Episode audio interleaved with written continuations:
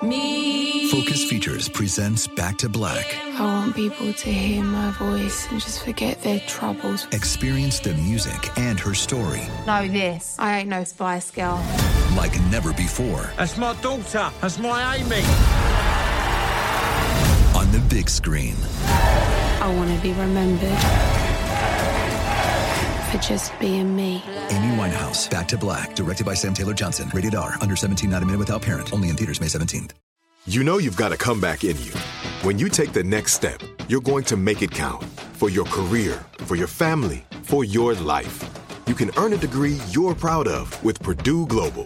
Purdue Global is backed by Purdue University, one of the nation's most respected and innovative public universities. This is your chance. This is your opportunity. This is your comeback. Purdue Global, Purdue's online university for working adults. Start your comeback today at purdueglobal.edu. What kind of fun is waiting for you at Kings Island? The holy cow, we're way too high and here comes the drop kind of fun. The make a splash all summer kind of fun. The I can't believe I ate that whole funnel cake. Let's get another kind of fun. But most importantly, at Kings Island, you'll find for the fun of it kind of fun. Don't wait to start your fun season. Kings Island is now open on weekends. With Lucky Land slots, you can get lucky just about anywhere. Dearly beloved, we are gathered here today to. Has anyone seen the bride and groom? Sorry, sorry, we're here. We were getting lucky in the limo and we lost track of time. No, Lucky Land Casino, with cash prizes that add up quicker than a guest registry. In that case, I pronounce you lucky. Play for free at LuckyLandSlots.com. Daily bonuses are waiting. No purchase necessary. Void where prohibited by law. 18 plus. Terms and conditions apply. See website for details. Doctor Doctor Peterson, why is it you think all of these these um, these left wing radicals seem to fundamentally hate uh, uh, the the ideas that built the United States? Well, you know, I mean, it's the it's the story of Cain, right? Uh, you have uh, these this je- jealousy, this deep, deeply uh, ingrained jealousy in their DNA, and uh, if, as they say in the, the film Tombstone, um, you know, you're ang- you're angry at God for for for being, and I think we all feel that, but this is just the lashing out of children um, who have not been f- properly developed in our society. And I that was just impressive. Thank you, thank you, Doctor Peterson. Um, oh no, he's crying. He's, He's crying. he's again. crying. He's crying. Wait, Dr. Oh, Peterson, God. it's okay. It's okay. It's okay, Jordan Balthazar Peterson. Oh no, I'm sorry. To be clear, that was I was coming from a, a photograph from a Sports Illustrated. Um, Oh, that's where good. A, a woman That's I, good. I, I do find beautiful. One from the 1970s when Indeed, things were, yes, were when still standards ordered were properly. correct, yes. So I've been looking at my copy of Maps of Meaning, and Hmm. Yeah, Terrible uh, book. I apologize for writing it. Well, that's all the time Dr. Peterson has for us today. Um, I'm Robert Evans. Let's go to the second portion of Behind the Bastards, where I introduce my co-hosts, Katie Stoll, Cody Johnston. Hello, hello. Mhm. Co-host, How you guys eh? doing? Mhm. Fucking great. Yes. Got Oh, that's bumped from right, guest to uh, co-host. Look, you'll you'll always be my co-host, even Mhm. Though our sh- our other show is paused while we wait for the litigation to finish. oh Um, God, yeah, no. We'll- yeah, any day, yeah. any day now, any day Any now. day Yeah. now. I mean, they Our deposed us all this it's week, fine. so Yeah. yeah. it's looking good. um, I love you guys. it's good to have you back on. Good to be doing this again. And I thought I'm going to have some of my best friends. We're all going to sit down and talk. What better thing to chat about than a massive decades long sexual abuse scandal within America's largest Protestant denomination? Fuck you, man. Damn, you know us so well. It's like, yeah, I'd love to hop on Who a can podcast I with Robert again. into That sounds this like bullshit? Mm. Um, that no, I'm good stuff. To be here. Yeah. So today our bastard is the Southern Baptist Convention. Um, what do you guys know about the the, the SBC? Uh, Is it? Uh, is that phrase true? All all cops are Baptists. Is that? yes, that is That's that is. where it it. I mean, yeah. actually, broadly speaking, Broad- yes. Yeah, yeah, yeah. Like if we generalize. Some of them are Pentecostals, and those are the real scary ones.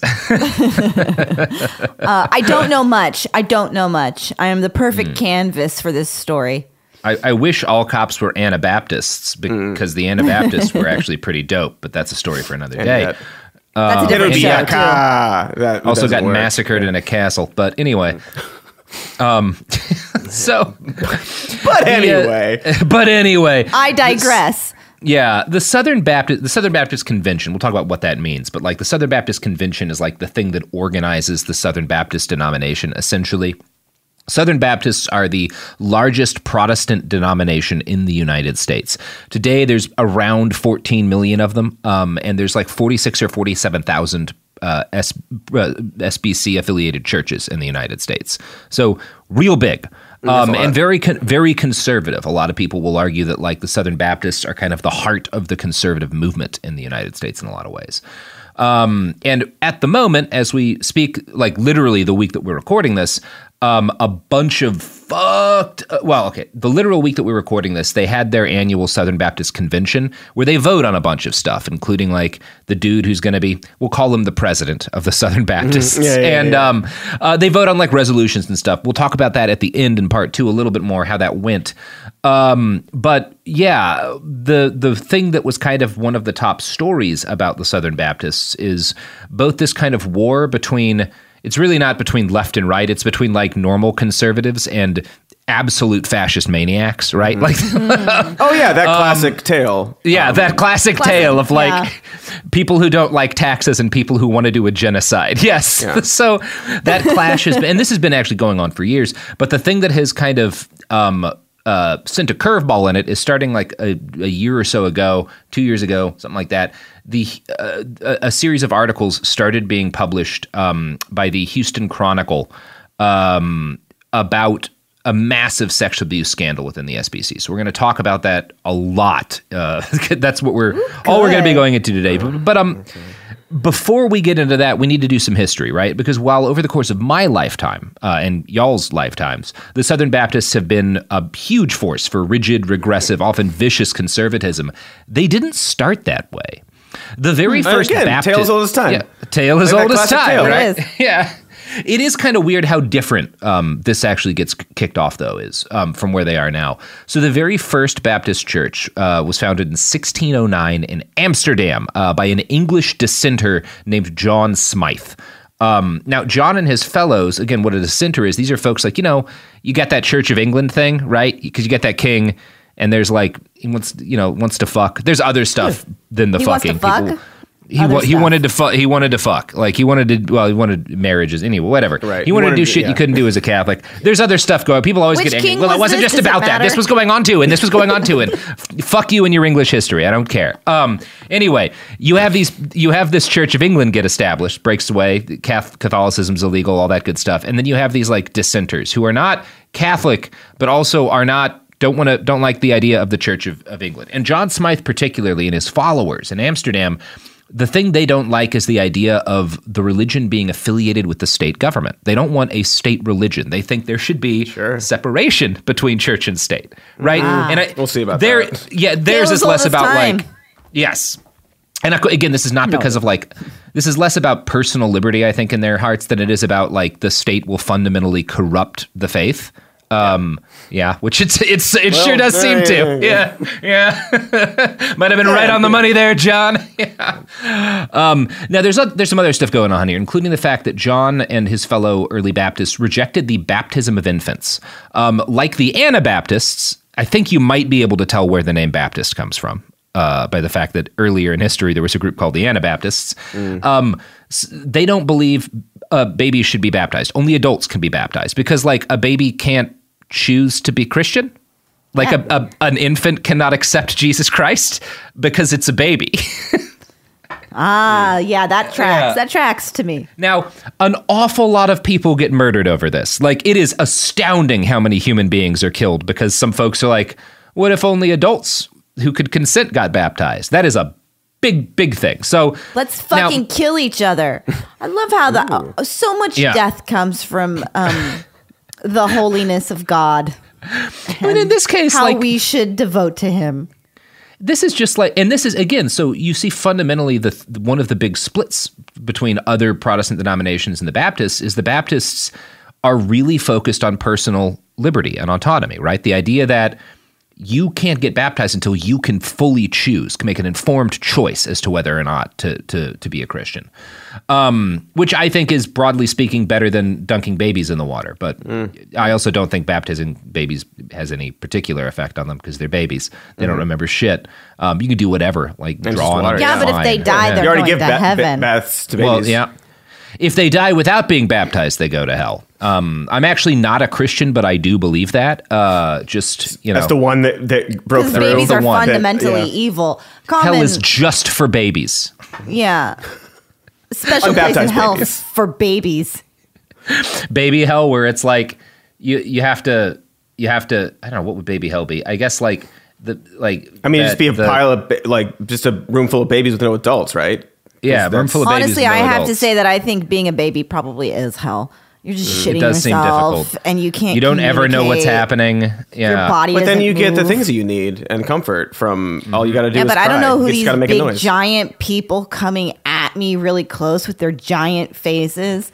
I think being a baby is probably an incredibly traumatic experience. It does seem tif- difficult. Having having known a couple of babies, it seems way harder than what I do. I on a do not basis. envy you, man. And then at one, it starts being good because you can talk and like you Mm. Yeah. Then you can start little to fuck around with people, you know? Yeah. Yeah. wield Um, that power. Okay. So, in the decades that follow John Smyth and the establishment of his church, uh, the Baptist faith grows, and it actually has a split very early on between a chunk of Baptists who feel like, um, well, is that the? Uh, it's like Murder of Crows chunk of Baptists. yeah, a chunk of Yeah. Baptists. Yeah. Yeah.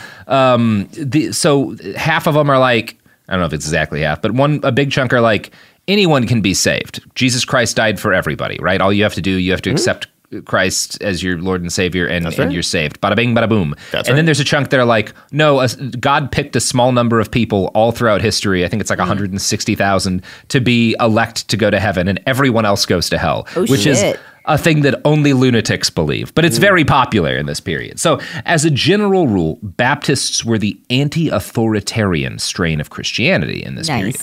They believed in a separation of church and state, they believed in freedom of conscience. Uh, conscience and they believed in the value of individual life experience in preaching and this is a big this starts like because the catholic church in this period you don't insert your opinions into talking about the Bible. You read the Bible, right? And you do the liturgy and you have this like creed that you read and it has all been laid down and other people choo- like your job is to go read the same thing every Catholic hears, right? Your job is not to extemporanealize from the fucking pulpit, you know?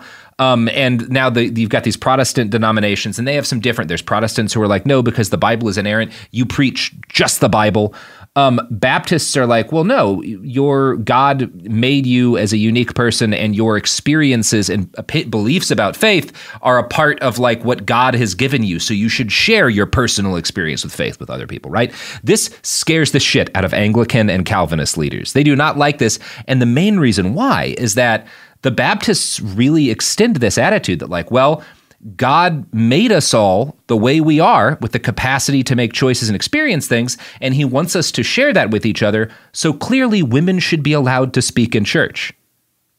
This is a big problem for people. so you you've got you've got I don't know if they're quite past people. yeah they're not quite pastors, I don't think, but you have women preaching the word of God in Baptist churches. And that is a real, like, folks get very ornery about that. Um, And spoilers, they still are today. So, Yeah. through the 1700s, uh, Baptists were attacked. Uh, out of the fear that their beliefs would overthrow male leadership, not just in the church, but in government, right? And they believed that like men had been put above women. This is part of God's design. There will be chaos and and, and violence and horror if And, women yeah, usurp the this. of chaos in our lives when you have the system. And, Oh yeah, God, I'm sorry. I'm he not just even gonna- pops up I won't throughout even. time. yeah. Jordan B. Peterson would absolutely have been like, li- like i- i- if he's in the 1700s, he's never not talking about Baptists. Yeah, like yeah. that's Yeah. every hour of his life. and still, still claiming that um, patriarchy doesn't exist and uh, has never existed, and uh, it's made up uh, by Mm-hmm. But also, activists. s- some hierarchies are ingrained within the human soul, and you're older than trees, you see. older than trees. direct quote. Promise you, direct quote. Yep. Peterson. yeah. Um, so I want to quote right now from a very enlightening write up in Religion Dispatches by Diana Bass. Quote The Baptist commitment to liberty also shaped a revolution among Christian women, empowering them to exercise their spiritual gifts and take up leadership in the emerging religious movement. Indeed, one of the first attacks leveled at Baptists in England was that they scandalously allowed for she preachers, including one Mrs. Call them teachers, right? Sheechers, that's right. Including right one there, Mrs. guys. Attaway. It's waiting Yeah. for you. Get it together. Hmm Including one Mrs. Attaway, whose Tuesday afternoon Bible lectures in 1645 attracted as many as a thousand eager listeners. Baptist women were among the greatest radicals of a revolutionary century, and they preached a gospel of visionary egalitarianism based in biblical injections like, Your daughters will prophesy, and There is no longer male and female in Christ Jesus. So God, I there's some radical shit going on in the Baptists. Love Yeah. This shit. I love That's pretty cool. Radicalism Yeah, yeah. way back when. I mean, that does it for me. So, OG I guess I would have been a Baptist. yeah, OG Baptists are fucking revolutionaries in a lot of I ways. mean, in like, this let you. You open the door Yeah. for women, and look what they do for you. yeah, we are abolishing gender. 16th or 17th century mm-hmm. Baptists. Yeah. Um, now they're abolishing known the it score under Christ. forever. It's whatever. Specifically. Yeah, well, yeah, it's whatever. Um, so conservatives at the time struck back against progress, as is w- why they exist, um, and they accused Baptists of fomenting revolution and chaos. One pamphlet from the mid 1600s warned that female Baptists, quote, oh, you're going to like this, Katie. Female Baptists have, quote, lately advanced themselves with vainglorious arrogance to preach in mixed congregations of men and women in an insolent way, so usurping authority over men and assuming a calling unwarranted by the word of God for women to use, yet all under the color that they all as the Spirit moves them, wherein they highly wrong and abuse the motions of the blessed Spirit, to make him to be the author of such of so much schism, disorder, and confusion, they being rather led by the strong delusions of the Prince of Darkness to countenance their in- ignorance, pride, and vainglory. Baby, that's Yeah. what we call word salad. Yeah. You pissed because she's Yeah. better at it than you. Mhm. Better at preaching than you, Jordan Peterson. Yeah, women. Um, what did I do? Bring him Um, into this. So, Baptist radicals were met with weaponized Bible quotes about how women need to, you know, stay quiet and submit to their Mhm. husbands and all that good Mhm. stuff. Uh, in England, a whole lot of Baptists get get jailed for doing Baptist stuff, um, and when they refuse to stop anyway, um, you know, things get anyway. This is part of why a lot of Baptists wind up in North America, right? There are crackdowns across Europe of Baptist communities, and they're like, well, let's go colonize a place. Um, now, this is where things start to go wrong because number one, they're now becoming kind of implicit in the genocide or the series of genocides that are about to follow. Yeah. Um, but also because it's North America in the 1600s, they're going to start to become complicit in slavery. Yeah. This is where things go awry. Pretty good for a while, though. For a while. I, for, I'm like, we for can't a just end the episode where we were. no, yeah. So the nice taste Baptists, in my mouth. they had a good thirty years. Now tell So us that's where it that's went like wrong. yeah. thirty years. Not per- even someone's like, lifetime. Genera- oh, half Yeah. a generation. Yeah, that's not bad. You're I mean, like, that's Good for the time.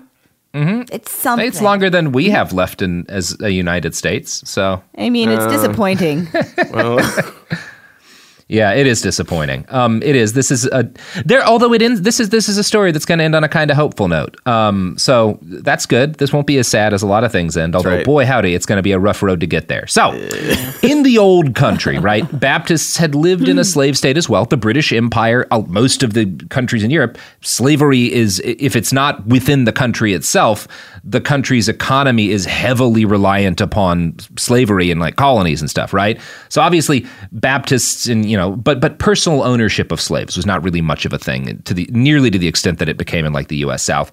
And Baptists were radicals. They they did not tend to have a lot of money. So you didn't have uh, before they kind of came to the US, I don't think there were really Baptist slave owners. Certainly not as any kind of organized group, right? Maybe there were some individuals who did. But in the United States, Baptists because so many of them come over in very short order, they are the largest Protestant sect in the new you know, first in the colonies and then eventually in the new United States. And because there's a lot of them, and because, you know, when you travel to a country that's in the state of being born and that is appropriating and, and stealing a great deal of land, a lot of them wind up being rich and they get wealth and they get power and they get slaves and they stop being quite so cool and radical. Um, so the first Baptists had been big. One of the foundational things about being a Baptist is that they are a non-hierarchical religion, um, which means that they abided by no state interference in their worship, unlike the Anglican Church, and they also have no bishops or popes. Their radicalism actually extended beyond that. Baptists had no unified creed, uh, so like the Nicene Creed or whatever like that. They don't have anything like that. There's no liturgy. There's nothing that if you are a Baptist, every Baptist like reads this thing, and like every Baptist goes straight, other than like the Bible. But again, Right. there's a lot of, of freedom and like how it's preached and like whatnot. So the Baptists in the United States very quickly start to split along kind of the same lines as the rest of the new country splits. Northern Baptists continue to hew to this anti hierarchy intellectual tradition, and a lot of them do become abolitionists. A lot of Northern Bapti- uh, Baptists are part of the abolition movement. But in the South, Baptists who had accumulated wealth and power and slaves start to see things very differently. Now, they still reject choice hierarchy and they claim to not have a creed, but a growing number of them start to argue that slavery is not just acceptable, but is divinely inspired, the actual will of God. Hmm. Dr. Richard Furman, who is a- an early Southern Baptist leader, wrote in a letter to the governor of South Carolina, quote, "The right of holding slaves is clearly established in the Holy Scriptures, both by precept and example." Now, this causes a rift because by the 1800s, the you know mid 1800s, the 1840s, slavery. I don't know if you guys know this, kind of a contentious issue in the United mm-hmm. States. Yeah, yeah. A lot of people I have heard of disagree. that. Did they smooth it That's- out? yeah. They smoothed Mhm. it out. Though? Yes, they Didn't smoothed they it get out mad during. about it? Was there some sort of fight? There's a people call it the big disagreement that everything right, was fine after. Oh, The- that everything oh, was yeah. fine after. The Yeah, civil debate. the civil debate, and then everything was good. Um, Yeah. That's what we had. so it happens, obviously, the Civil War starts in 1860 in the United States. It happens a bit earlier for the Baptists. In 1845, there is a fundamental rift within the Baptist faith over the question of whether or not slaveholders can be missionaries. That's what kind of, again, there'd been a bunch of hmm. arguments and debates, but like fundamentally, this issue is kind of like winds up being the thing that that sets the kettle a boiling. Like, can slaveholders go out and preach the gospel? Can you can you go out and win souls for Christ while owning human beings? Right. That's a good question. Um, that What is a a good question. question. Easy question, lo- but also yeah, a good easy one. question. The Northern Baptists would say very easy question. No, um, but the Southern Baptists say yes, and the uh-huh. Baptist faith splits. And the very first Southern Baptist convention takes place in Augusta, Georgia, in May of 1845. And I'm going to quote from a write-up in Patheos's Daylight Atheism blog. Quote. Largely comprised of slaveholders, the gathering endorsed the peculiar institution. Slavery was biblical, abolition sinful. Baptists of the North were wrong to oppose slavery. Abolitionists bore responsibility for the Baptist division. Baptists of the South had been patient with the agitators, but enough was enough, right? I love, what a, we've it's just again was enough. tales old as time. We've been very Yeah. patient. We've been very civil with us needing the slaves. Um, Yeah. But you, you people need to calm down. That's such a uh, It's amazing how the same thing is is happens Over forever and in over a and over. all the time. Time might be some sort of flat circle. Um, I've heard that. So I've heard that. I've heard that. Reggie Um, Ledoux. Reggie Ledoux. I did God have. damn, I, such a I good did an show. event in Austin recently, and I, I had a lunch in a couple of Lone Stars there, and I considered I should have done it. I regret not doing it. I should have bought a six pack of Lone Star to walk into my book signing. and Yes. just like Oh yeah. pounded six Lone Stars Yes, while like yes. ranting about nihilism to And the then like, audience. take out your knife and start Yeah. carving the empties. yeah. yeah, Robert, I see that in your future. I want. That. I really Oh, want that God. for you. Next time. I mean, what man doesn't want to grow up to be Rust Cohle? Ab- like honestly, Uh, beautiful man. Fucking uh, Harrison's character's name. God damn You're it. right. You're Woody Harrelson's character. Woody Harrelson's character. Nobody. Yeah. Anyway, whatever. Great, great season of television. Never watched the show again after that. Don't Sorry know for saying Harrison, ha- Had Woody. any good Oh ones. yeah, not listening. worth after Yeah. that. Wait, do we need an ad break? It's not. Yeah. You know who? We Reggie Ledoux. We regularly do. Snap, Ah. Cody, you fucking Ah. Reggie Are we doing- did it. You Reggie Yeah. did it. So go go go watch the first season of True Detective again, and also listen to these ads. They're the same length. The evidence keeps pouring in. At this point, the facts are undeniable. It's an open and shut case. Monopoly Go is the most fun you can have in a mobile game.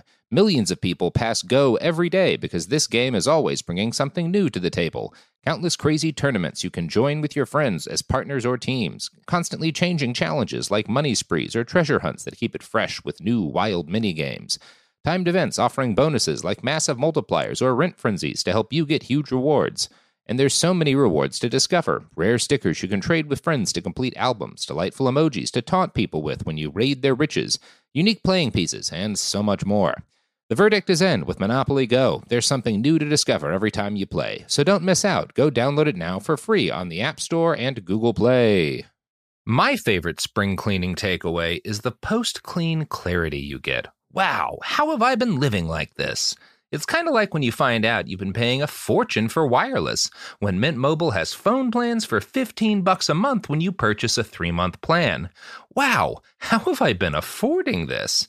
It's time to switch to Mint Mobile and get unlimited talk, text, and data for 15 bucks a month. Say bye-bye to your overpriced wireless plans, jaw-dropping monthly bills, and unexpected overages. Mint Mobile is here to rescue you with premium wireless plans starting at 15 bucks a month. All plans come with high speed data and unlimited talk and text delivered on the nation's largest 5G network. Use your own phone with any Mint Mobile plan and bring your phone number along with all your existing contacts. To get this new customer offer and your new 3-month unlimited wireless plan for just 15 bucks a month, go to mintmobile.com/behind. That's mintmobile.com/behind. Cut your wireless bill to 15 bucks a month at mintmobile.com slash behind.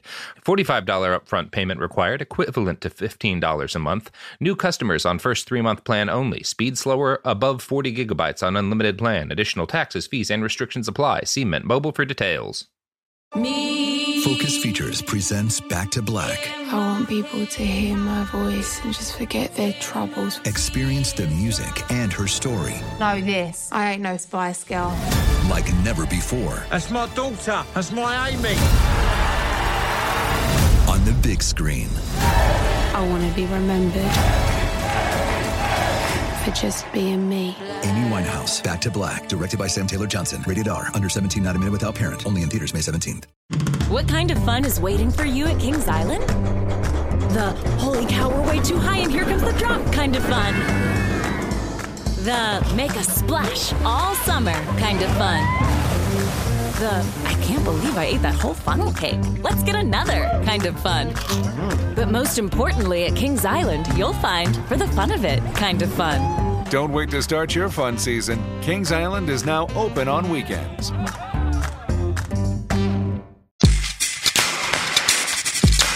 Oh, we're back. Um, boy, that was a pretty good Boy. show.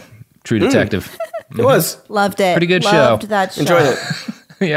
yeah. Um, so the Southern Baptist faith grows rapidly uh, after 1845, and it you know it's got there's a lot of slave money behind it, which allows them to do things like set up a shitload of schools and build a really really powerful publishing arm to start pushing out newspapers and magazines all over the, primarily the South.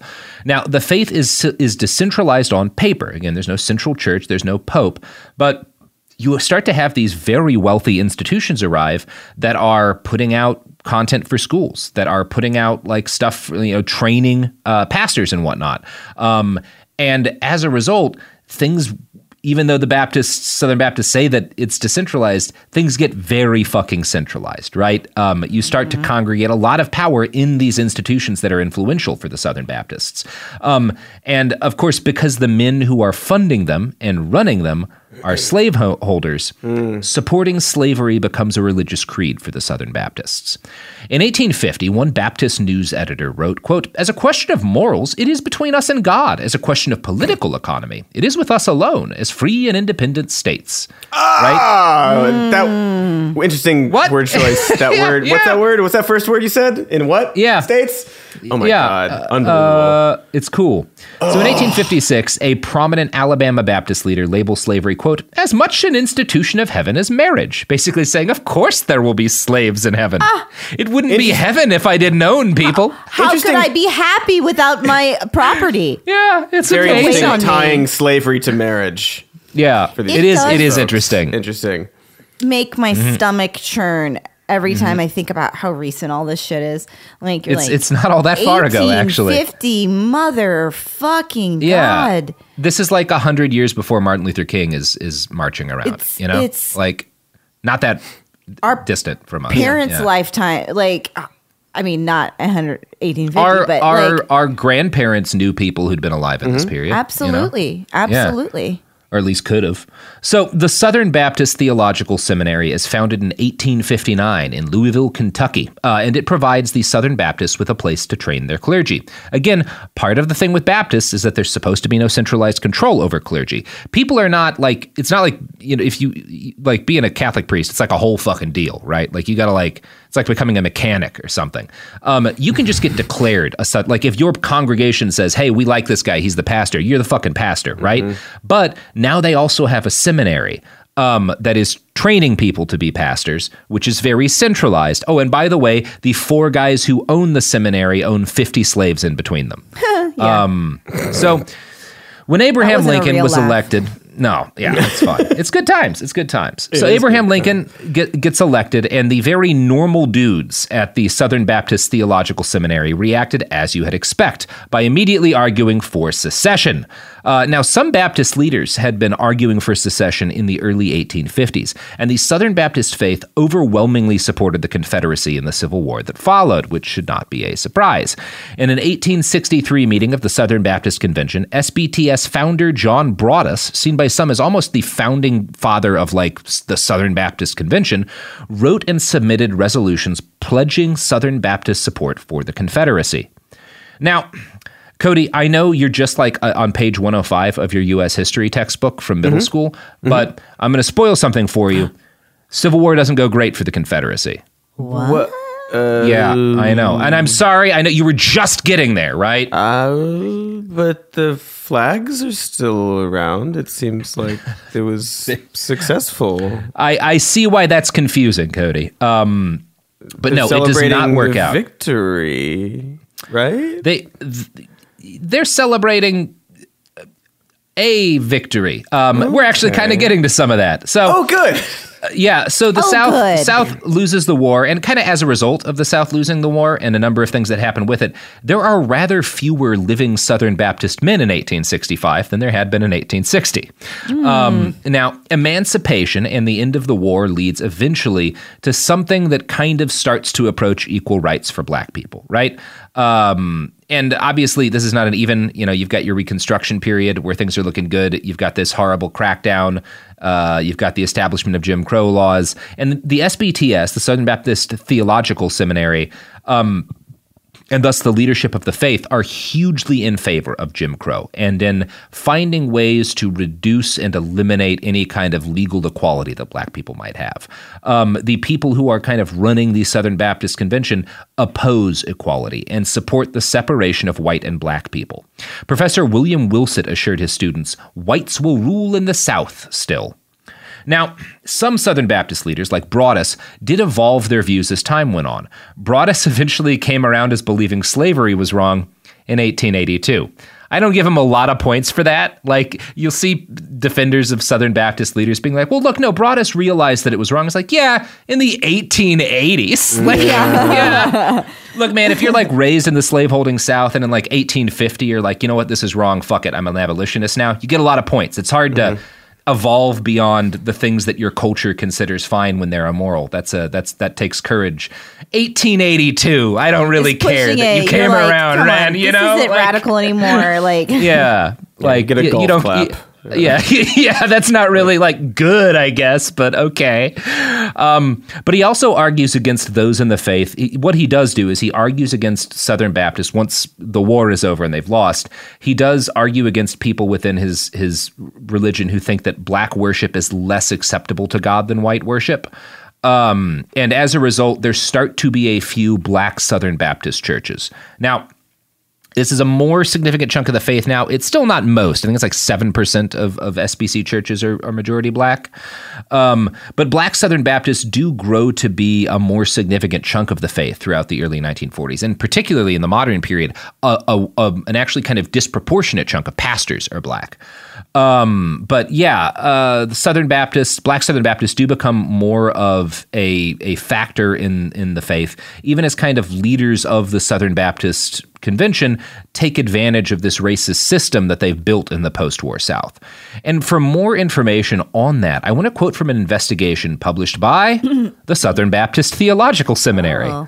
um, yeah, that's actually kind of a spoiler for where some of this ends, but this is the same institution that we were just reading a bunch of arguments for why God loves slavery.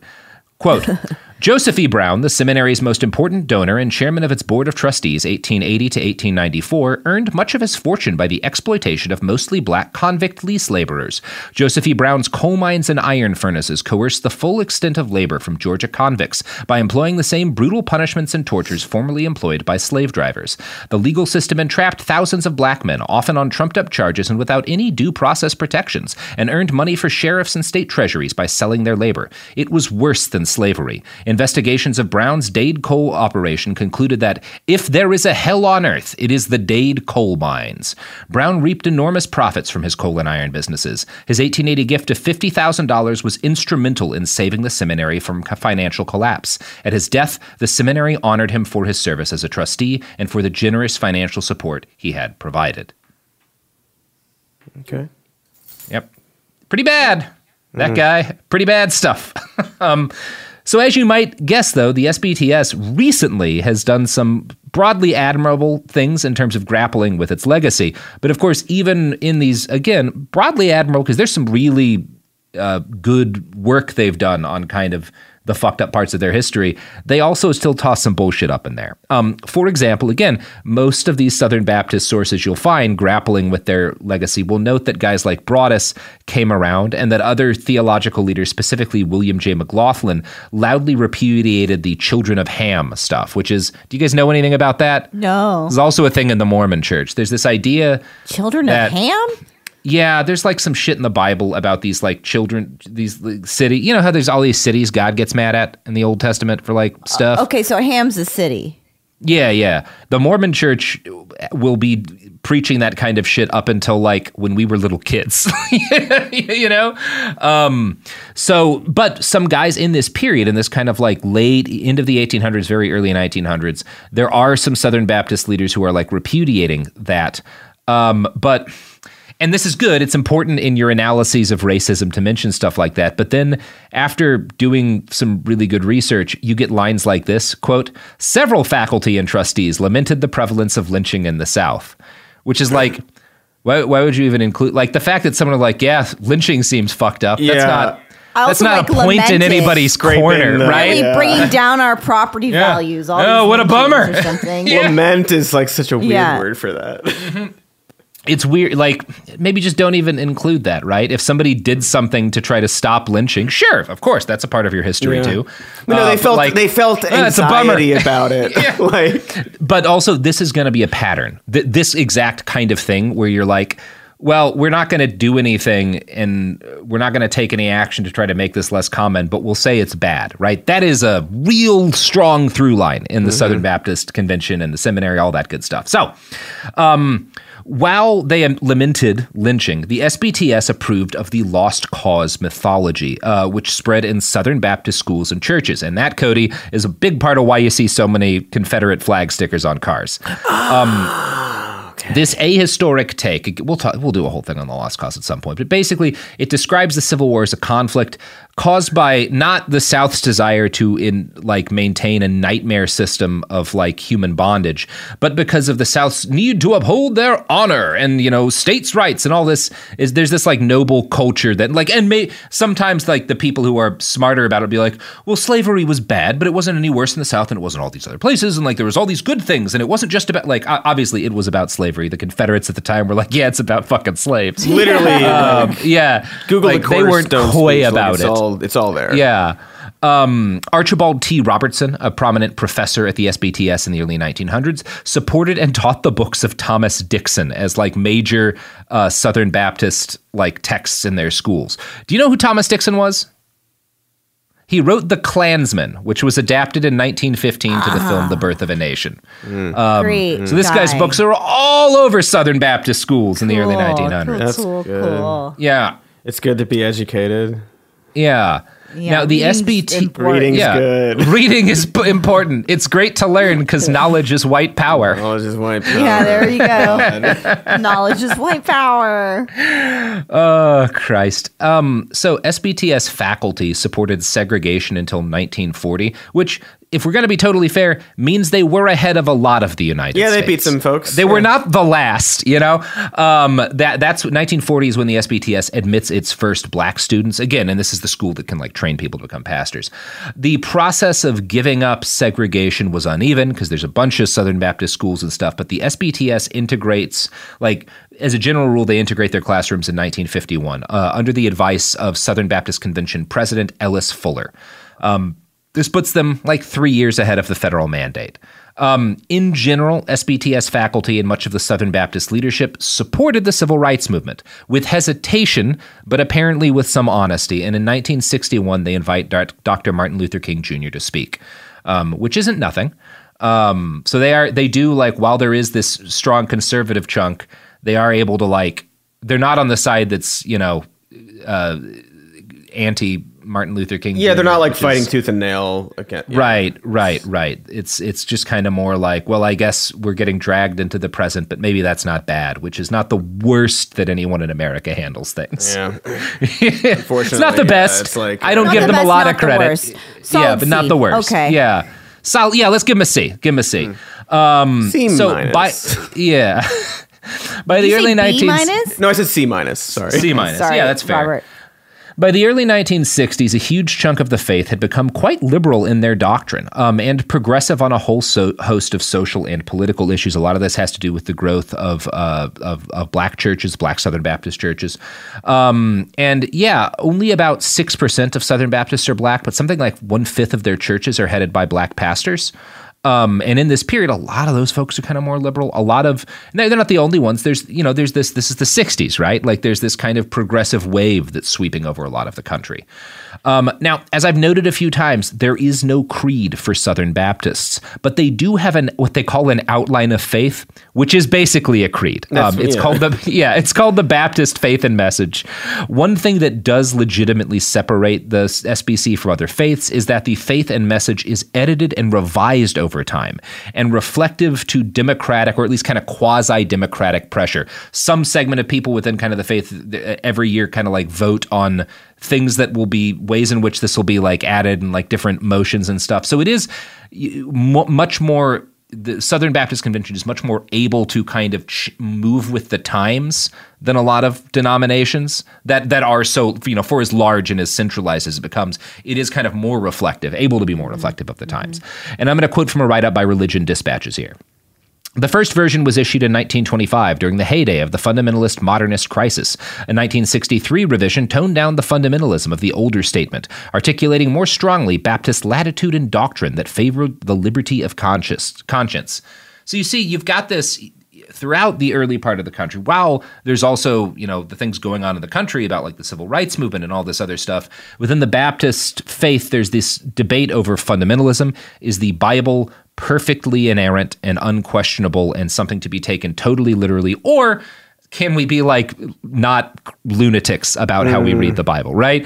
Uh, and in kind of this period for the middle of the century, the people who are like, yeah, let's adapt our faith to the modern era and uh, like be different than people were in the, the 1920s or in the 1860s or whatever, those folks are winning. Like they're winning for a while. Yeah. Um, now, this opened things up for Baptist churches that might in the future come to embrace and support even more radical ideas women's rights, gay rights, all that good stuff.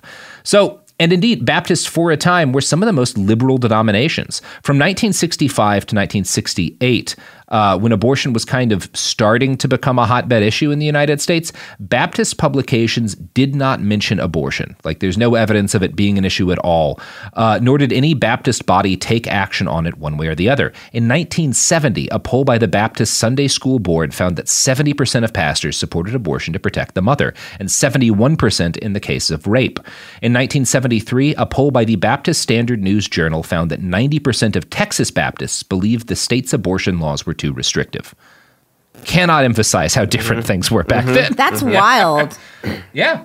And again, we talk about this in our episodes on the the religious right and the moral majority. This is it's it's not that big. It is starting to become politicized, uh, and obviously Catholics have always been against it, right? But fucking Protestants don't have a long history in the United States of giving a shit about abortion.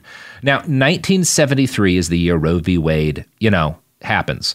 Um, and the Southern Baptist Convention endorses the right to choose in their their big voting ma- majig that year. Now, this makes some people happy, but it makes a lot of people angry. Uh, and it particularly infuriates a shithead named Larry Lewis. Larry is a St. Louis pastor who went on to run the North American Mission Board. This is like the board that's, we will be talking about them a lot later. They're like the folks running the SBC's like mission, because like that's the whole big deal for them, going out and preaching to people. So in 1979, uh, Larry Lewis picks up a newspaper that listed the Southern Baptist Convention alongside the Unitarian Church as supportive of abortion. As he later recalled, quote, that bothered me a lot. So now I'm going to quote from a write up by the Baptist Press, who suck and should gargle glass. Quote So Lewis did something about it, proposing in 1980 the first of more than 20 pro life resolutions adopted by the SBC over the next few decades. When Lewis became HMB, Home Mission Board president, of, uh, in 1987, one of his first actions was to create the Office of Abortion Alternatives to help churches establish crisis pregnancy centers. We did an episode of It Could Happen Here on Crisis Pregnancy Centers. Not great stuff. Not Did they not help? IMO, no. Um, uh, I, I would say not. So, you know, this is, again, we have a couple of periods, one in the late 1600s and one now, where like things were going great for a while and now they start to get fucked up again. Um, so Lewis was just one of the conservative white leaders of the church who started in the 1980s flipping the fuck out about how the evil liberals were taking over America's most racist faith. Uh, most particularly, and most significantly, some of the leaders this scared were two guys named Paige Patterson and Paul Pressler. Uh, now, these were both prominent Southern Those Baptists. are some and- names. I know, I know. you Lot just of know. here. Oh my God! You just know. Fucking Paige Pressler, you or, or fucking Paige Patterson or Paul Pressler. Both of those guys, you know, have like opinions about inner city crime that are Oh, yeah. basically like basically a fucking um, uh, neo-Nazi tract from the 1970s. Oh, sure, like, yeah, like- absolute, like absolutely. racial profiling, oh my God! speciesism Um, or some shit. Yeah. like yeah i am a nominative determinalist um, for example you hear the name dr jordan b peterson you know what that guy's going to be serving Oh. he's going to have a lot of opinions Truth. about s- snakes T. and gardens Um, I, I have to Snakes interject. that I think it is time for another ad break, unless I'm yes mistaken. You know who else has strong opinions about racial hierarchies Oh. they don't believe there should be any hierarchy the only hierarchy Jeez, jeez. believes in is the hierarchy of children on the private hunting preserve they keep going off of the coast of indonesia and the people who hunt those children as god intended Promo code. Uh, Promo, Promo code. code How do you spell brisket. that? yeah. however you want. It's not gonna Yeah. work. The evidence keeps pouring in. At this point, the facts are undeniable. It's an open and shut case. Monopoly Go is the most fun you can have in a mobile game. Millions of people pass Go every day because this game is always bringing something new to the table. Countless crazy tournaments you can join with your friends as partners or teams. Constantly changing challenges like money sprees or treasure hunts that keep it fresh with new wild mini games. Timed events offering bonuses like massive multipliers or rent frenzies to help you get huge rewards. And there's so many rewards to discover rare stickers you can trade with friends to complete albums, delightful emojis to taunt people with when you raid their riches, unique playing pieces, and so much more. The verdict is in with Monopoly Go. There's something new to discover every time you play. So don't miss out. Go download it now for free on the App Store and Google Play. Focus Features presents Back to Black. I want people to hear my voice and just forget their troubles. Experience the music and her story Know this. I ain't no Spice Girl. like never before That's my daughter. That's my Amy. on the big screen. I want to be remembered for just being me. Amy Winehouse, Back to Black, directed by Sam Taylor Johnson. Rated R, under 17, not a minute without parent. Only in theaters May 17th. What kind of fun is waiting for you at Kings Island? The holy cow, we're way too high and here comes the drop kind of fun. The make a splash all summer kind of fun. The I can't believe I ate that whole funnel cake. Let's get another kind of fun. But most importantly, at Kings Island, you'll find for the fun of it kind of fun. Don't wait to start your fun season. Kings Island is now open on weekends. This show is sponsored by BetterHelp.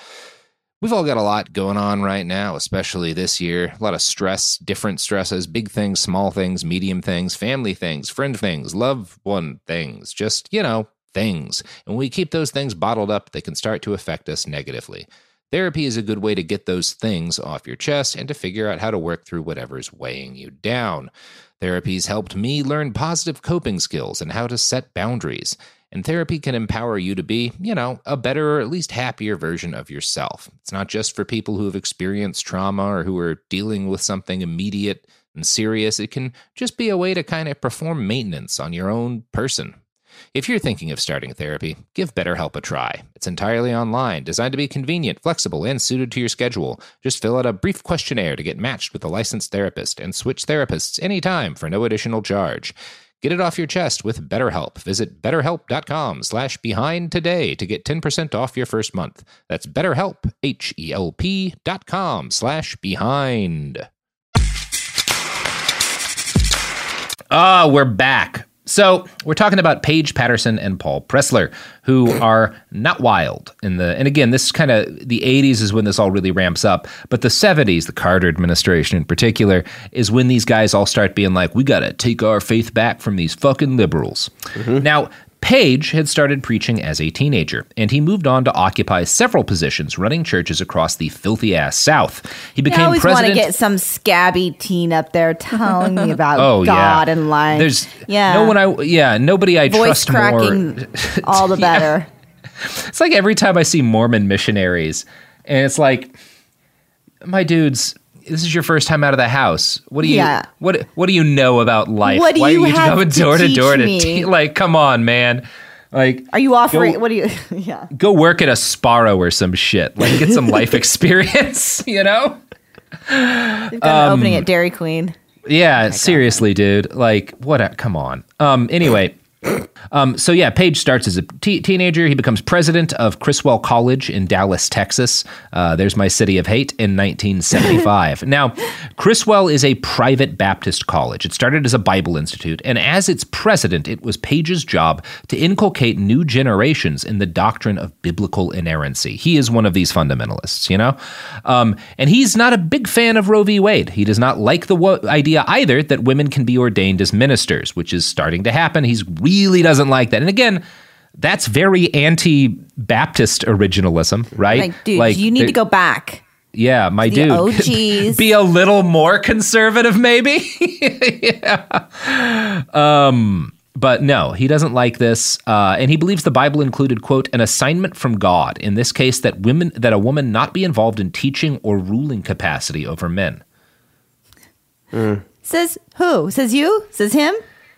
Well, it's very revealing of his attitude too, because if it's like a normal person to be like, "Well, yeah, why wouldn't I mean, if it's all that matters to preach is like your relationship with God and God loves everybody equally, why wouldn't a woman be able to preach?" And his attitude is, if you are a preacher, you are ruling, Uh-huh. and women can't rule.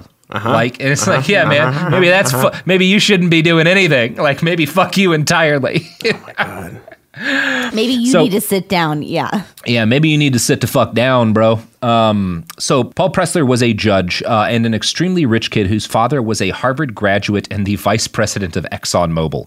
Good Uh, lord. Oh yeah. You just kept oh going. yeah. You, you just couldn't stop fucking talking. That's the good stuff. Oh Oh, my when will you hear about this piece of shit? So Paul goes to Princeton, and in his, I Really I, thought I you were just going to say prison. I don't normally use Wikipedia's as sources, but his Wikipedia biography is clearly wit- written by like somebody he paid to update Hell his yeah. Wikipedia. Yes, um, and it please. it, uh, it includes lines stating that he quote confronted theological liberalism head on, having Uh-huh. never wavered in the faith acquired in his youth. Yeah, uh-huh. unwavering. That's right. These these guys both will have several positions within the SBC. Um, Patterson's going to lead it for a while, and being guys who suck. They were both good friends. And together, the two hatched a plan. This is in like the 1970s. They sit down. This is like part, a huge part of Southern Baptist lore today. These two fuckers sit down at the Cafe Du Monde in New Orleans. Um, and a former Southern Baptist leader who now preaches against this kind of shit, Russell Moore, describes how they, quote, mapped out on a napkin how the convention could restore a commitment to the truth of the Bible and to faithfulness of its confessional documents. Now, it took these guys like a decade to organize the kind of fuckery that it, it took to wrench the Southern Baptist Convention to the far right, but Patterson and Pressler used their influence methodically to weld together Southern Baptist con- conservative pastors into a voting bloc capable of manipulating the convention's procedures in their favor. In a write up for The Atlantic, Jonathan Merritt describes how it all came together. The two men successfully executed their strategy in the subsequent decades, a movement they labeled the conservative resurgence and their opponents dubbed the fundamentalist takeover. Whatever one calls it, the result was a purging of moderates from among denominational ranks, the codifying of literal interpretations of the Bible, and the transformation of the Southern Baptist Convention into a powerful ally of the Republican Party. Mm. Great. Good stuff, we did huh? It. We did it. We Great, got great, there. Great, It's good great. stuff. Yay! Love it. We love Okay, it. we're catching up. Yeah. So Patterson and Pressler. making sense. and their allies. Uh, they see the 1963 revision of the Faith and Message, which is again that creed that's not a creed, as a mistake. They call it, quote, an open door to a less biblical church. When they began to take over shit in the mid 80s, and that's really when this starts to come together, it's like 84, 85, support for abortion was one of the first things to go. But as Religion Dispatches notes, they quickly moved beyond that. Quote, among their first targets were women, the Baptist Women in Ministry. By 1987, approximately 500 women had been ordained by the SBC, and most especially, women in the home. Southern Baptist fundamentalists busied themselves by creating an entire movement called complementarianism, a theological doctrine of equal but separate sexes based on the joyful submission of wives and the restriction of female authority.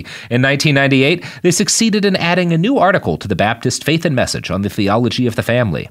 The wife and husband are of equal worth before God, since both are created in God's image. The marriage relationship models the way God relates to his people. A husband is to love his wife as Christ loved the church. He has the God given responsibility to provide for, to protect, and to lead his family. A wife is to submit herself graciously to the servant leadership of her husband, even as the church willingly submits to the headship of Christ.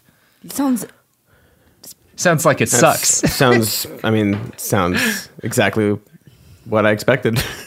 yeah. It's not. It's like you're you're describing my actual hell. Yeah. A um a good buddy It's, of a, mine. it's equal equal. Uh, uh, separate but equal hell. Separate, yeah, exactly. That's yeah. fine. Like men are, you- are trapped in this like hell of machismo where they're they're forced to deny all the aspects of their of their personalities that like aren't this kind of toxic masculinity, and women are trapped in like an eternal prison. It's great. It's Yeah. what God Great. wants. It's the same, but different. Yeah, it's good. Yeah. um, I actually had a buddy when I was growing up. Um, was a lot older than me. We played D and D together, and he was um, uh, I'm actually not. I think it was his church. I'm not sure it was his church or his wife's, but he he, he gets you know hitched and he gets married, and wife's a lovely person. They they seem to have a, a re- they're still together. Seem to have a good relationship. She's very much like that kind of more um um uh, uh forceful one of the two. But they had they they they their went to their wedding was in this like very fundamentalist Southern Baptist church, and. I, I'm not sure. Maybe the preacher could like read the vibes of the actual relationship, but he spent like 10 minutes talking about the importance of like the woman submitting to her husband. It was like super awkward. Like, there are all these glances between people of like, okay, buddy, you're really going on about this, huh?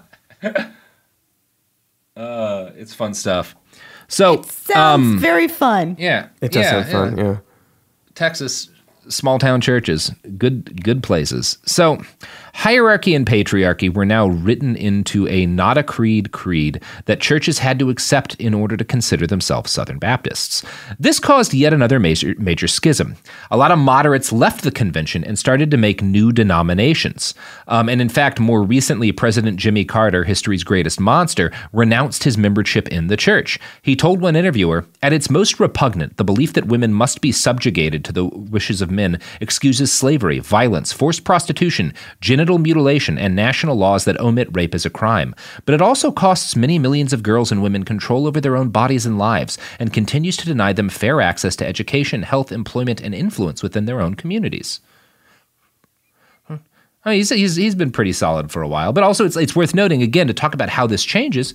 Carter is considers himself a member of the Southern Baptist faith for a long time, like um, because again, this shift is not all that old, you know.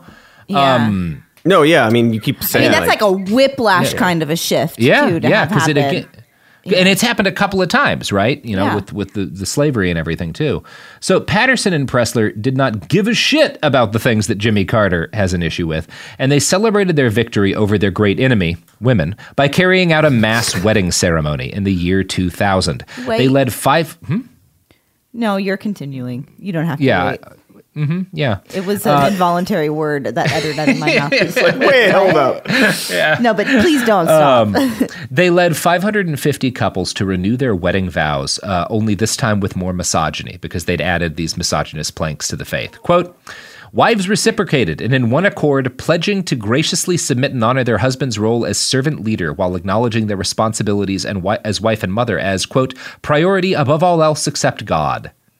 It makes me unhappy to hear. Except this. God. Yeah. I know this happens. the I dude? understand, but it's like It's there's a lot of reasons this is funny, including the fact that all of the dudes who are horny about this are the same kind of people who will point out, like, "Well, Islam means submission," and it's like, man, mm-hmm. your faiths have the same fucking problems. Yeah, Chill out, most- dude. Yeah. Like, Many faiths. Yeah. and I yeah, and I do yeah. think about a lot lately. How do you not all the time? Just about the way people participate in their own oppression and um and the stories that you're told and growing up in, in communities and environments like this where you you know or whatever figures that push you into thinking that this is who you are and what you're worth and what your role Mhm. is and that and you become that's that starts to feel like safety Yeah. even though for a lot of these people, it was probably very dangerous to Oh. consent to consent that your husband has control and Yeah. like that you relinquished that. I'm sure that they were. I'm sure that there's a lot of abuse. I know we're getting oh. to stuff. Oh, Katie. Uh, uh. Boy, is there. Yeah. So, convention leadership was in lockstep behind all of these changes. A statement signed by many prominent Southern Baptist pastors and teachers affirmed this, stating, quote, "We are convinced a denial or neglect of these principles will lead to increasingly destructive consequences in our families, our churches, and the culture at large." Now, for most of the 21st century, the Southern Baptist Convention has been a reliable reservoir of the most regressive attitudes of our era. Gay pastors were also banned in the SBC organizing documents. Interestingly enough, here's a fun fact for you kids. You know who's not banned for being an SBC pastor? Sex offenders. What the fuck? But That's just fine and dandy. them. But No. Robert, but yeah, but but maybe Okay, But- Cody. What you're failing to account for is that Paige Patterson has a lot of friends who are sex offenders. Oh, I'm sorry. I didn't realize that he was. Yeah, okay. he's got a Would've bunch of buddies who are doing sex Okay. crimes. Well, you got to So protect those Yeah. buddies. Okay. Yeah, you gotta like bring who your buddies. among us? Yeah. Who among us Baptists Look. hasn't? Look, like if Katie, if like you were trying to get a place and your landlord, you know, called me as a reference, like I would say, oh yeah, Katie, she's got like a 750 credit rating or, or whatever. Is that good? Yeah. What is good for credit? That's good, right? I think that is good. That's I know that good. that is good. No, that's good. Okay, so if he's in say 800. I don't know what it, I don't know. I don't know 750 credit. is a very excuse me, everybody listening. 750 is a very good credit Look. score. Don't listen. You didn't see Sophie go meh, but I will. I will. The, what's important, Katie, is I will lie to your landlord about your credit. Thank you. Thank you so much. And in the same way, Paige Patterson is going to make sure that his friends who were repeatedly committing sex crimes can be ba- pastors. Gonna in have the to, Southern gonna have to Baptist stop you Convention. there, Robert. Uh, in the same way is the phrase that you just used. Um, and I, I wonder maybe if they're not comparable situations, but uh, we can leave it at that. We don't have to explore that. We don't have to explore that. You know, we can explore, Cody, Katie. Hmm. Is a guy named Darrell Gilyard. Now, in the Ah, I don't like the 1980s, sound of him. Uh, Gilyard Did is you one say of these. Daryl or Garrel? Darrell. Darrell Gilyard. Damn. Darrell's an Darrell incredible Gilyard name. would be amazing. So he is one of the SBC's like prominent black uh, pastors, and he specifically there's this guy. Let me pull up his name, um, wh- whose name will be familiar to a lot of people. Who is like uh, one sec. Uh, there's this dude, pastor named Vines, who's like another prominent black, like the the like most kind of like celebrity uh, SBC black preacher, and Gilyard is considered to be like, oh, this is like he's he's the new version of this guy. He's like huge for us, makes us a shitload of money, very popular, um, and he's a protege of Paige Patterson, um, who calls him quote the nation's next great African American preacher. Um, he becomes prominent when he earns several appearances on Jerry Falwell's national TV show. Super charismatic, and he has this backstory. He has this like lurid story about how he's like raised as a homeless orphan, you know, in in uh, a poor place, and which none of it's true. It's like all lies. He was not raised as a homeless orphan, but that's a good story. Um, and now I'm going to quote next from. The problematic source, Baptist News. Beginning in 1985, Gilyard was hired and then forced out of positions at three Dallas area churches Victory Baptist Church in Richardson, Concord Missionary Baptist Church in Dallas, and Shiloh Baptist Church in Garland. He was similarly hired and forced to resign at Hilltop Baptist Church in Norman, Oklahoma. At least 25 women in the Dallas church publicly accused him of sexual misconduct.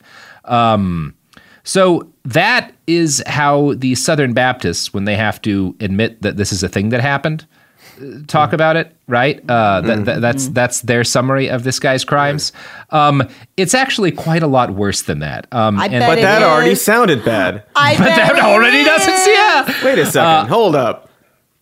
I'm going to quote from an article in the Houston Chronicle by Rob Downen. Uh, by Rob Downen. Sorry, Rob. Um, uh, yeah, uh, about what was actually going on with uh, with with uh, Monsignor Gilbert.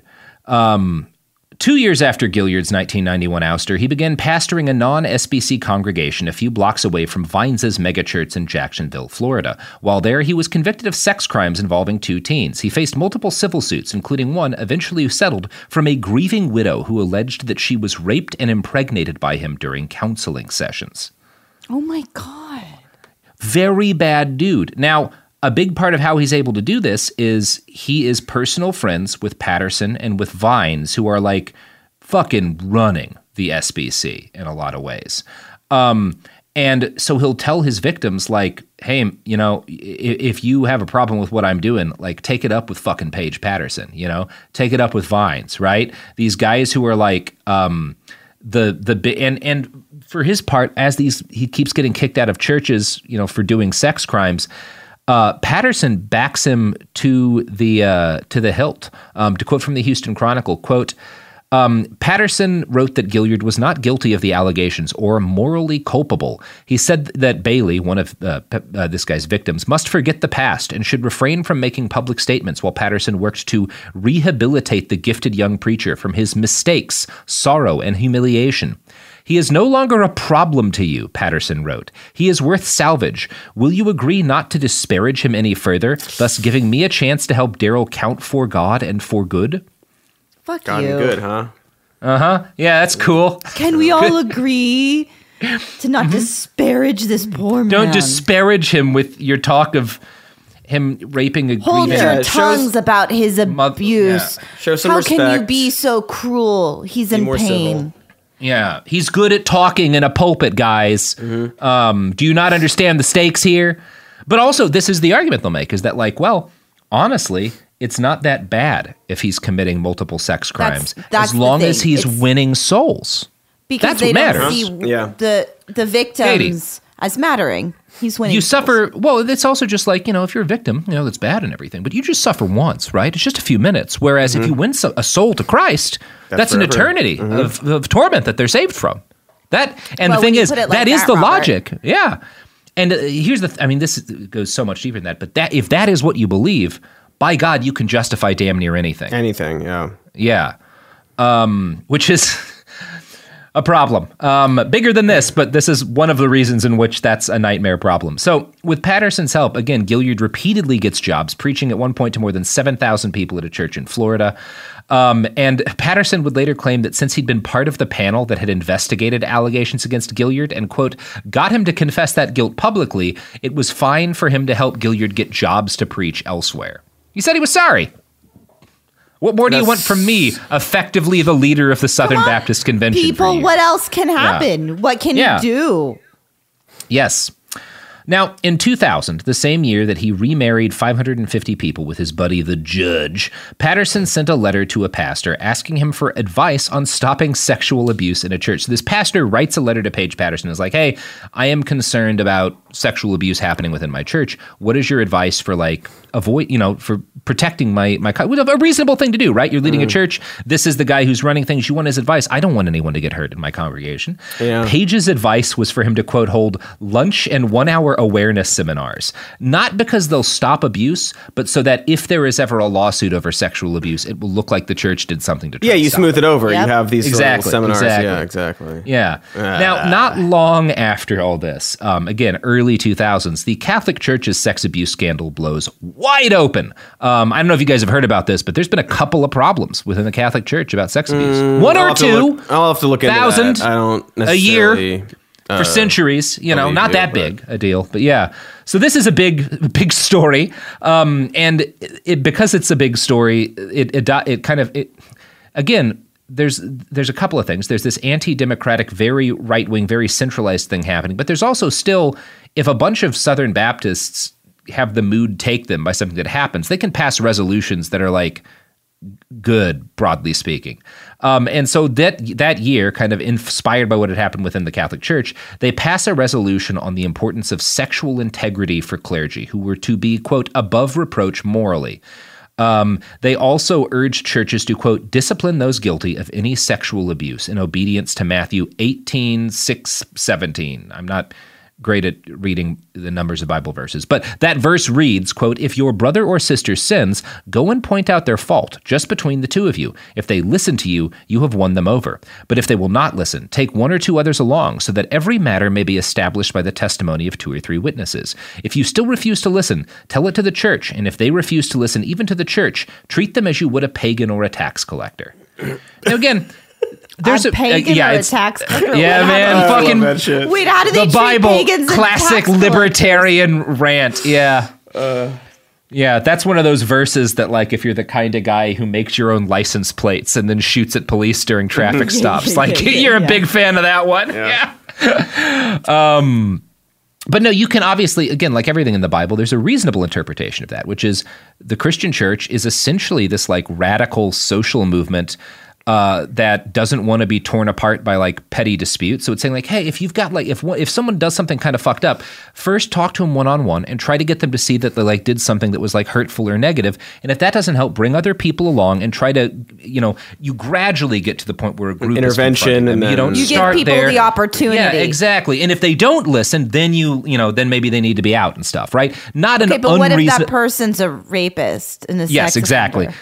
And I this it's I, I don't know. The Bible verse was probably talking about like, yeah, what if a guy doesn't want to share his fish? You know, Exactly, right, right, like, it's not, yeah. yeah, yeah. They weren't talking like, what if a guy is systematically molesting women as part of a network of churches that include Yeah. more people than Eventually, existed you on treat Earth them like a tax then. collector. Yeah.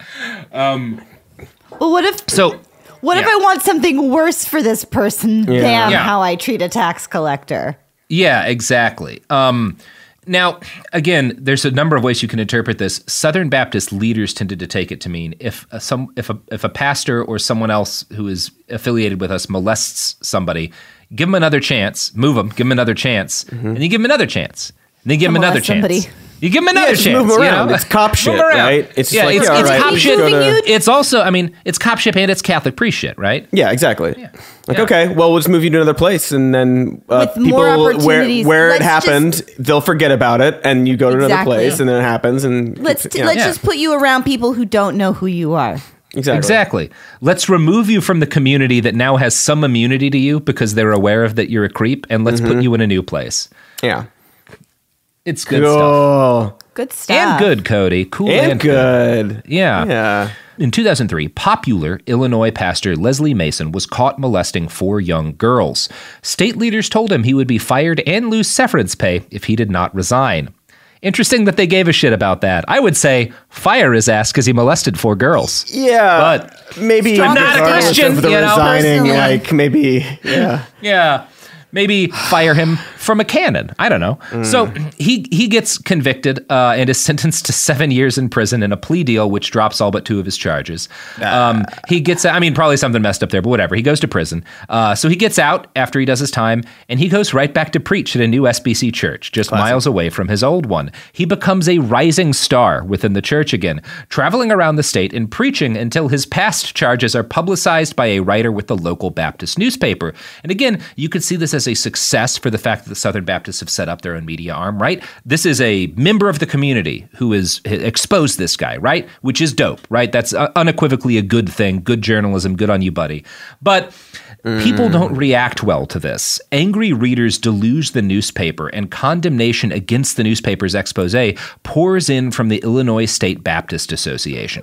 Director Glenn Akins complains, quote, to have singled out Les in such a sensationalistic manner ignores many others who have done the same thing. You could have asked ah. nearly, you could have, oh wait, you could have asked nearly any staff member and gotten the names of several prominent churches where the same sort of sexual misconduct has occurred recently in our state. That's bad too. Okay. What the fuck? Give me their fucking names, buddy. Dude, go Give do that. Because you can then go do that. Then do that. Oh my It's, god. it's like Derek Chauvin's lawyer being like, look, he was just doing what cops are trained to do when he murdered that man. It's like, I yeah, do you not I see how that's that. worse? I'm watching We Own This City, this HBO show about dirty Uh. cops in Baltimore, and that's what it is. It's like one after the other. Well, like, yeah, well, that guy's doing it. This mm-hmm. guy's like, yeah, it. This guy's man, that's it. that's why it's bad to be you.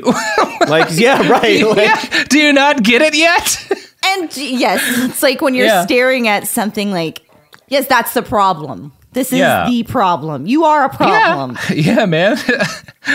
so obviously, uh, abuse by church officials did not start in the early 2000s, right? I'm sure this has been No, going on as long no, as it there's been didn't. Southern Baptists.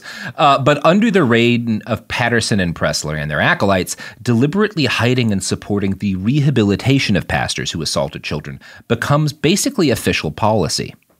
Debbie Vasquez was molested at age 14 by her pastor in Sanger, Texas, back in the late 1970s. She was assaulted several times before being impregnated by a married pastor more than a dozen years older than her. For years, she kept the secret, but then in the early 2000s, while the conservatives tightened their grip on the Southern Baptist Convention, stories like Mason's began to filter out. She decided it was time to take a tremendous risk and try to do something. And I'm going to quote next from an investigation published by the Houston Chronicle and the San Antonio Express News. I think I said just the Chronicle earlier. It's a, a joint kind of big investigation between the Houston Chronicle and the San Antonio Express News that honestly deserves a fucking Pulitzer. Quote, in June 2008, she paid her way to Indianapolis, where she and others asked leaders of the Southern Baptist Convention and its 47,000 churches to track sexual predators and take action against congregations that harbored or concealed abusers. Vasquez, by then in her 40s, implored them to consider prevention uh, policies like those adopted by faiths that include the Catholic Church. Listen to what God has to say, she said, according to audio of the meeting, which she recorded. All that evil needs is for good to do nothing. Please help me and others that will be hurt. Days later, Southern Baptist leaders rejected nearly every proposed reform. Now, in the years What that year? followed, that's uh, 2008. 2008. In the years that follow, more than Thanks, 250. Yeah, that thanks Obama. Unbelievable. Um, more than 250 Southern Baptist pastors, leaders, and volunteers would molest or sexually assault children and other members of their congregation. More than 700 victims have come forward to date in total. Many would do it more than once in multiple churches, and we'll tell that story, and we'll also tell some stuff that's less depressing in part two. Oh, I can't wait. Uh, part of that I look forward to. Yeah, aspects of that will be very cathartic. Others won't. Others sure won't. Katie and Cody, Um, you, you got any? others uh, will. You got any plugs for us at the end here? Oh boy, we sure do. Boy. You can check out our other shows. Some more YouTube news channel. is available on YouTube and where you get podcasts. Even more news is available where you get the podcasts. And our tweet tweets are online. Our tweets are on, your tweets Where are you go to get the tweets. Yeah, at, at the tweet store. Yeah. Patreon. I should invest more time in my other Patreon. social media. Some more news. You should not. Uh-huh. Uh, we should all like- get one TikTok together. yes. That's kind of what I was getting at. I'm actually, I actually think maybe we should, and we should Mm-hmm. We talk could get a about TikTok. that. We could have some real fun in it. that in that environment. Mhm. Just We could like dab. blow Hell the lid off. about? We could dab. The kids kids are dabbing a lot these six Are years th- ago. These I was gonna say like what do you I think I think that what the kids want are more of us. You know. yeah. Paul Oh, the kids Ryan love us. fucking like Yeah. dab- yeah. The kids haven't Let's caught make- on. Guys, To, let's what? do. So I'm sorry, Katie. I cut you off. No, no, I wasn't going anywhere Oh. good. I was just gonna say that we should make our TikTok be Paul Ryan themed. Just like mm-hmm. bring him back, you know? Yeah. Like Bring go, back go Paul hardcore. Ryan. bring bring Do you back. think that that will Yeah. hit with the teens? Yeah, big Paul yeah, I think the teens are the teens are ready for a bright vice presidential candidate Well, who does CrossFit. They weren't ready before, which is why sure weren't. he Well, they were too young. They were Yeah, too young, but now they're the perfect age to see that picture Yeah. of him in the, working out. You know that mm-hmm. posed. Oh yeah. Oh photo? right. Yeah. Oh yeah. I think I speak for everyone when I say we've all suffered enough. We do not. I mean, it need would be fun. Oh, we you can know suffer what that, more though.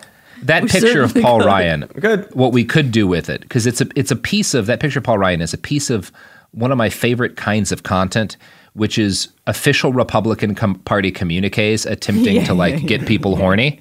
Mm-hmm. Um, it's like Yeah, a yeah. it's like a species of Republican Yeah. Party propaganda, and you it's so embarrassing every Do you include Don Jr.'s hunting photo as part of that? Oh, for sure. They're, Yeah, they yeah, were yeah. they did their It's so best. bad. they did their best. Mm-hmm. Um, so embarrassing. My. God, it's so funny. It's never this not a- funny.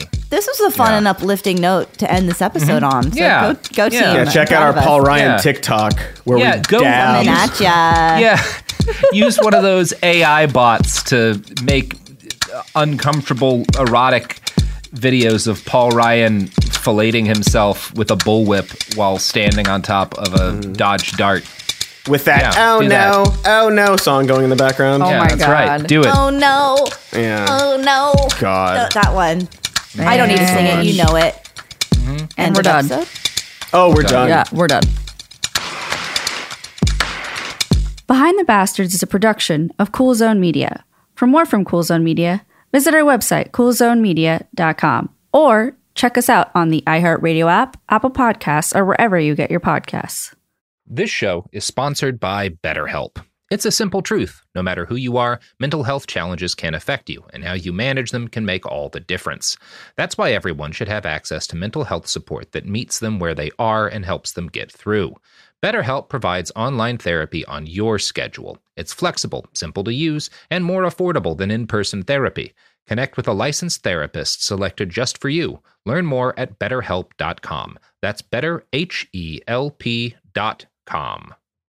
What kind of fun is waiting for you at Kings Island? The holy cow, we're way too high and here comes the drop kind of fun. The make a splash all summer kind of fun. The I can't believe I ate that whole funnel cake. Let's get another kind of fun. But most importantly, at Kings Island, you'll find for the fun of it kind of fun. Don't wait to start your fun season. Kings Island is now open on weekends.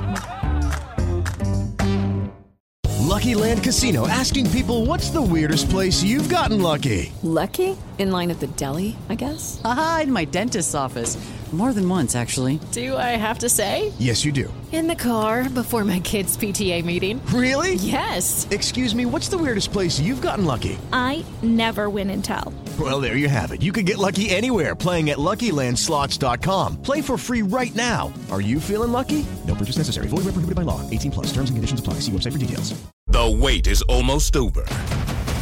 Get ready for the 2024 NFL season as the full schedule is announced. Every rivalry, every rematch, every rookie debut, every game revealed. The 2024 NFL schedule release, presented by Verizon, coming in May. Live on NFL Network, E ESPN2, and streaming on NFL Plus. Terms and conditions apply to NFL Plus. Visit NFL.com slash schedule release to learn more.